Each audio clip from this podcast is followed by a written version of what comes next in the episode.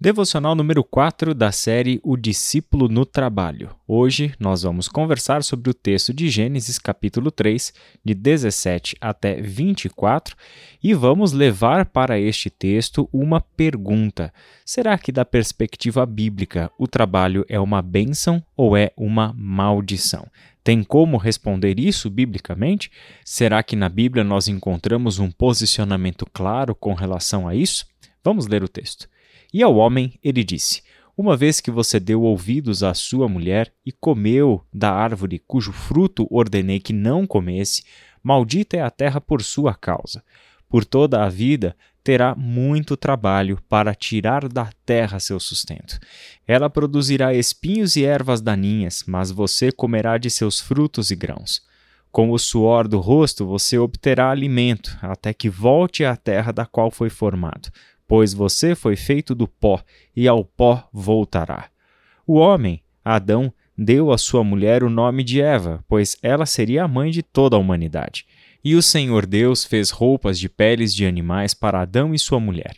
Então o Senhor Deus disse: Vejam, agora os seres humanos se tornaram semelhantes a nós, pois conhecem o bem e o mal. Se eles tomarem do fruto da árvore da vida e dele comerem, viverão para sempre.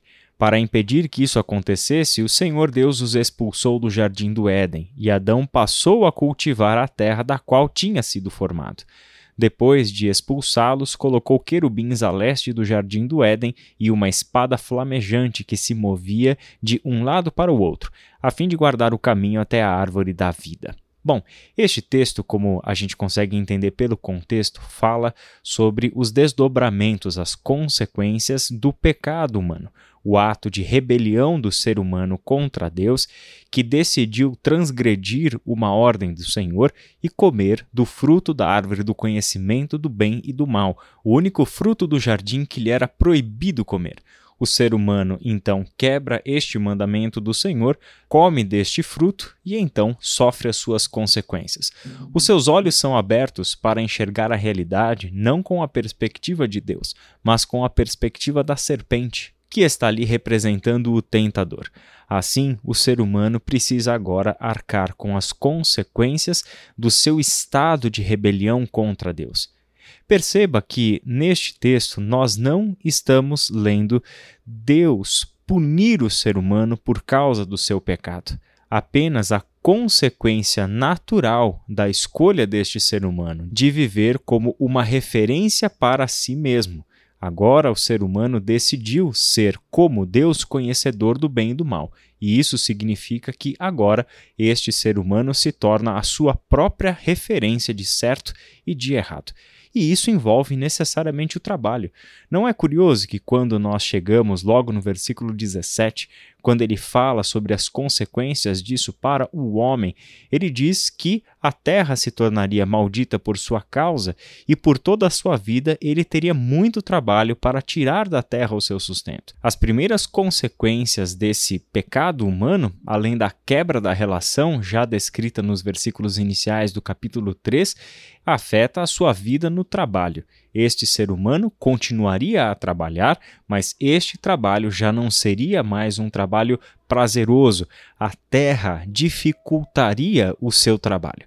A terra produziria espinhos e ervas daninhas, ele comerá dos seus frutos e dos seus grãos, mas ele terá um trabalho dobrado para que esta terra lhe dê o alimento que ele precisa para a sua sobrevivência.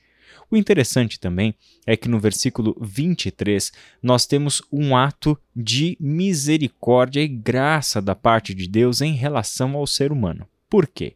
Esse ser humano se torna de fato como Deus no que diz respeito ao conhecimento entre o bem e o mal, e portanto ele é capaz agora de decidir entre o certo e o errado por conta própria, sem ter Deus como a sua referência. Logo, Deus não criou o ser humano para este fim. Então, Deus precisa proteger a vida humana para que ele não viva eternamente nesta condição de separação em relação a Deus. Por isso, Deus julga necessário proteger a árvore da vida, para que o ser humano não comesse do seu fruto e dessa forma vivesse para sempre. Ou seja, Deus não quer a morte do ser humano. Deus criou o ser humano para a vida, tanto que deu a ele a árvore da vida, que era comida pelo ser humano antes do seu pecado. A única árvore que lhe era proibida era do conhecimento do bem e do mal, mas a árvore da vida era uma árvore de livre acesso. Logo, o ser humano não poderia mais comer do seu fruto, porque comer do fruto da árvore da vida significava viver para sempre na condição de rebelião contra Deus. Então, para impedir que o ser humano comesse da árvore e vivesse para sempre, Deus expulsa o ser humano do jardim. E aí é dito que Adão passou a cultivar a terra, da qual tinha sido formado. Logo, aquilo que nós aprendemos em Gênesis capítulo 2, versículo 15, em que o Senhor colocou o homem no jardim do Éden para cultivá-lo e tomar conta dele, se repete no capítulo 3, versículo 23, mas o cenário já não é mais o jardim do Éden, porque deste jardim ele foi expulso. O cenário agora é o que está a leste do Éden, ou seja, a terra a partir da qual o ser humano havia sido formado, e é esta terra que ele haverá de cultivar. Logo, o mandato para o trabalho permanece o mesmo, ele deverá cultivar a terra da qual ele tinha sido formado. A única diferença é que esta terra não é a do Éden, mas a terra que está a leste do Éden. Por isso, nada muda na sua perspectiva acerca do trabalho. Ele continua sendo para nós o propósito pelo qual Deus criou este ser humano. Como cristãos, ou seja, a partir do momento que entramos de novo em comunhão com o nosso Criador por meio de Jesus Cristo, este valor fundamental do trabalho é renovado para nós. Da perspectiva cristã, nós vivemos um processo de redenção do trabalho, onde não encaramos o trabalho como uma maldição, mas olhamos o trabalho como um meio de expressão da imagem e semelhança de Deus que está em nós. Precisamos, como cristãos, construir adequadamente a nossa visão redimida acerca do trabalho. Por isso, a pergunta inicial: o trabalho é uma bênção ou ele é uma maldição?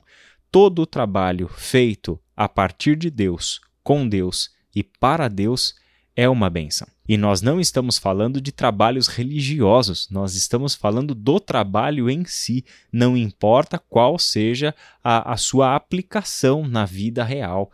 Todo trabalho é bênção, desde que realizado para o louvor da glória de Deus.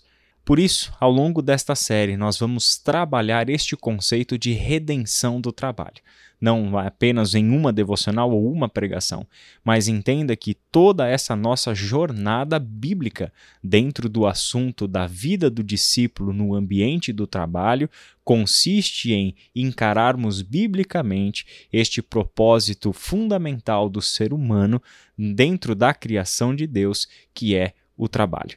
Muito obrigado pela sua participação até aqui e nós nos encontraremos em mais uma devocional amanhã para discutir sobre descanso e preguiça. Vamos orar? Pai querido, muito obrigado pela tua palavra, pelo teu ensino, pelo teu propósito ao nos conceder o trabalho como uma bênção. Ajuda-nos, Senhor, a encarar o trabalho dessa forma. Talvez muitos de nós tenham olhado para a sua rotina de trabalho como uma verdadeira maldição. E em tantos casos, Senhor, nós sabemos e entendemos que isso pode ser tremendamente real, pode ser a experiência dessas pessoas.